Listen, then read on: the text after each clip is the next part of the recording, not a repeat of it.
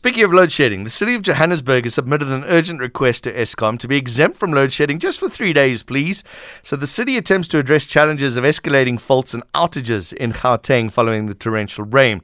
The workers have to work between the rain and the load shedding, and they can't make change or fixes or see if their fixes are working until the power comes back. So let's talk to the spokesperson for the MMC for Environmental and Infrastructure Services, Nicholas Bauer. Nicholas, good chatting to you again. Long time. Uh, these three days, how will that help, will, or will it help? Well, I think you encapsulated it quite well, John. Uh, first of all, good afternoon to you and indeed the SAFM listeners. Um, it's a simple thing, really. We cannot uh, work on any lines whatsoever if there's not uninterrupted power. Uh, and if you are in the middle of working on a line, an outage, a cable fault, or replacing um, cable after cable theft, um, and the power goes out, well, you have to wait until the end of load shedding to see um, where you know to continue work, or even see if the work that you have done uh, has been completed to to a point where the the power can be turned back on. So it's just really about being able to have that uninterrupted power to be able to catch up on the the thousand outages target that we're currently dealing with at the moment. I mean, as of this morning, there was over 4,000 live um, uh, calls that had been logged with City Power in Johannesburg alone. And John, I mean, you know, painting the picture of the economic epicenter of South Africa, Johannesburg is so important to the South African economy. We're going to be playing catch up until 2023 if we don't get this sure. reprieve from load shedding immediately. Uh, the rain hasn't helped. So, from what I understand, obviously you can't work electricity very well if it's pouring with rain or your trenches are being filled up with rain, right? Well, that's exactly it as well. I mean, the torrential rain in Johannesburg has put us back severely. On an average day, we may well be uh, dealing with several hundred outages anyway. But a thousand um, outages to try and deal with and to deal with timeously so that you can deal with the everyday breakdowns that do occur on an aging network like uh, uh, Johannesburg has that, that city power has to work with, well, it becomes near impossible in the in the in the rain. And then you add load shedding on top of that, and you're essentially on a sinking ship, hacking holes in the bottom of the hull. Uh, your MMC has said, I think over the last week or so, that there are extra contractors coming out. Are they already on the ground? Well, indeed. Uh, City Power has recalled all staff from any planned leave, any future leave. Sure. It's all hands on deck. We've deployed every single technical resource available uh, at City Power. They're currently out there. That includes senior and executive management.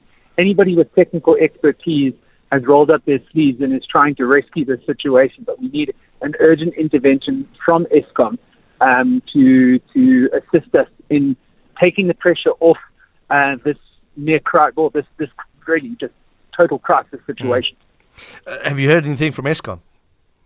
Uh, Eskom has said that they acknowledge receipt and will get back to us. Joburg draws a lot of power. Do you think they're able to give you three days? Um, I'm uh, look. I'm I'm not Eskom, and I'm also not a technical person, uh, John. So I, I'm not too sure if they would indeed be able to give us a three-day reprieve. But that 72 hours is critical, really, because uh, also to drive that point home. Um, never mind about the ability to actually work on uh, your lines that have been da- damaged from the inclement weather, and of course also the everyday um, your outages that you deal with on an aging infrastructure system like Johannesburg. Mm. Um, cable theft goes absolutely haywire. Uh, you know, load shedding when you're up to 9, 12 hours a day without power, that provides a very, very handy schedule for criminals to be able to really prey on the, the network here in Johannesburg, the electrical network, without the risk of high voltage electrocution. And so it's about trying to plug all of these holes at this point in time that's really dragging down the electrical network. As you say that, the lights have gone out in my studio. Uh, Nicholas, you keep mentioning the, the aging infrastructure. What are the plans to de-age it? Well, uh, we do have a long-term plan to ensure that the network is rehabilitated and indeed upgraded as well. You spoke about contractors earlier.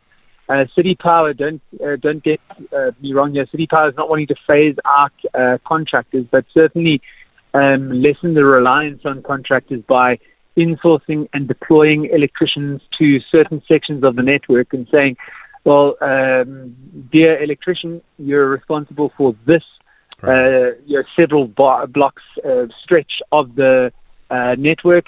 uh, you need a, a weekly report as to how many streetlights are working. I'd like an overall report on uh, the entire you know, status of your network, what needs upgrading, what's a critical upgrade, what's a, an upgrade that can maybe you know hang off for a couple of weeks, a month, years, or whatever the case may be. But uh, John, you know, for you and the listeners to maybe paint a picture in your head, imagine trying to completely refurbish a train while it's in motion, yes. um, uh, hurtling down, you know, the, the, the tracks at 100 kilometers an hour. That's essentially what you're dealing with when it comes to um, the electrical uh, network in, in uh, Johannesburg. Mm. Uh, and doing that while the power is going off and on and off and on and off and on. Yeah, well, you know, uh, some people may may wonder, okay, well, why is that such a problem? Well, just put it down to, you know, if imagine the the power network in Johannesburg was a simple um, desk lamp that led to, uh, you know, that was led to the, the power uh, point in your house by mm-hmm. an extension cable.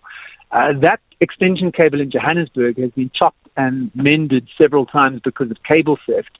Uh, and if you switch on and off, on and off, on and off, uh, you know, several times a day, when it comes to high voltage electricity, there's a you're running the serious risk of a fault every single time you, you do that. Right, we're going to leave it there. Nicholas Bauer, thank you very much. Spokesperson for the MMC for Environmental and Infrastructure Services, uh, telling you about why the city of Johannesburg has submitted an urgent request for Eskom to exempt them from load shedding for three days to catch up on those 4,000, 4,000 queries. One of them is mine. Uh, how many times have you had load shedding? What's it between, I don't know, it's supposed to come on between four and half past four? Uh-uh. You're sitting there at five, six o'clock waiting. It'll go off. It'll go off at two on the